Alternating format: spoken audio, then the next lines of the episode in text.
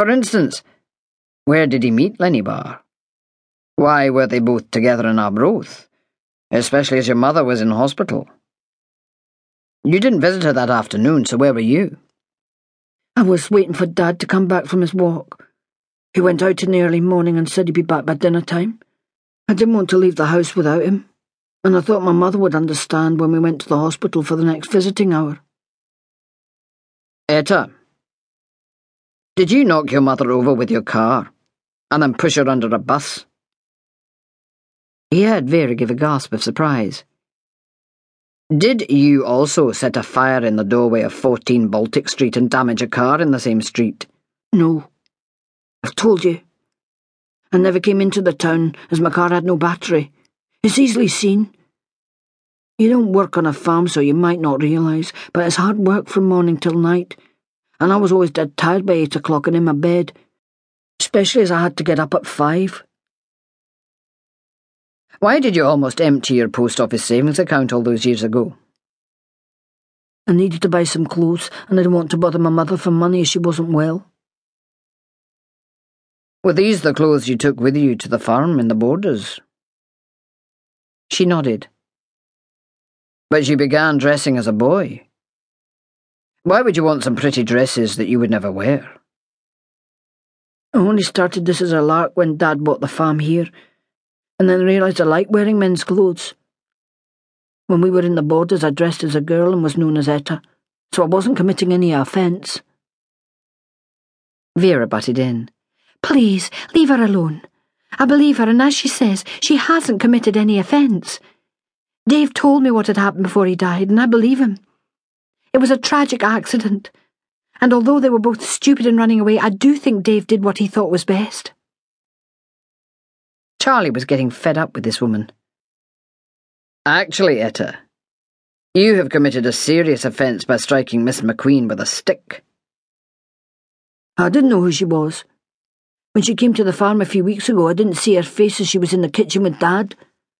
I caught her peering into the house, and I only meant to frighten her, not hurt her like I did. Can I say sorry to her? At that moment, Charlie knew he wouldn't get any more from her. She seemed grief-stricken about the assault, and there was no way he was ever going to get proof of Etta's guilt. I want to leave after the funeral, Detective Jones. Is that all right? She said. We'll have to wait and see, Miss Barton. He looked at Vera, who was now sitting by the fire with her arms wrapped around herself as if she was cold. When's the funeral? Not for a few days. There's to be a post-mortem, then it will be a family affair at the crematorium. Dave always said that was how he wanted to go, back in the days when we were a family. Tears ran down her cheeks, but she brushed them away while Etta moved over to the window and looked out. When he left the house, Charlie was so angry. He wasn't the type of person to get mad very often, but on this occasion he felt a deep resentment towards Etta Barton. Her mother had spent a lot of her savings trying to trace her. She'd been knocked down and pushed under a bus. Peter Walsh was still lying in the hospital, and Molly had almost been suffocated with smoke and hit over the head. And he didn't have 1 ounce of evidence to point the finger at her. It could still have been Miss Price who was the culprit. After all, she had looked on innocent pleasures as sins and thought retribution was needed to cleanse the soul. But looking through her cell-like flat with its one suitcase, he got the impression she wasn't a woman of action. She may have spouted on about her religion, but he couldn't see her as a person who would conduct this vendetta against innocent people. But maybe he was wrong. He would never know now.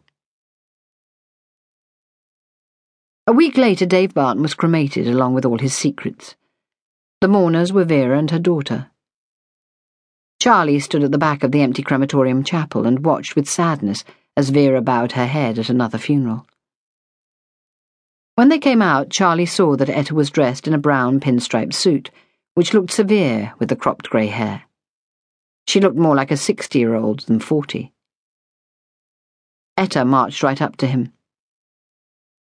I'd like to leave now, please. I would like a copy of your address, just in case some new evidence turns up, he said.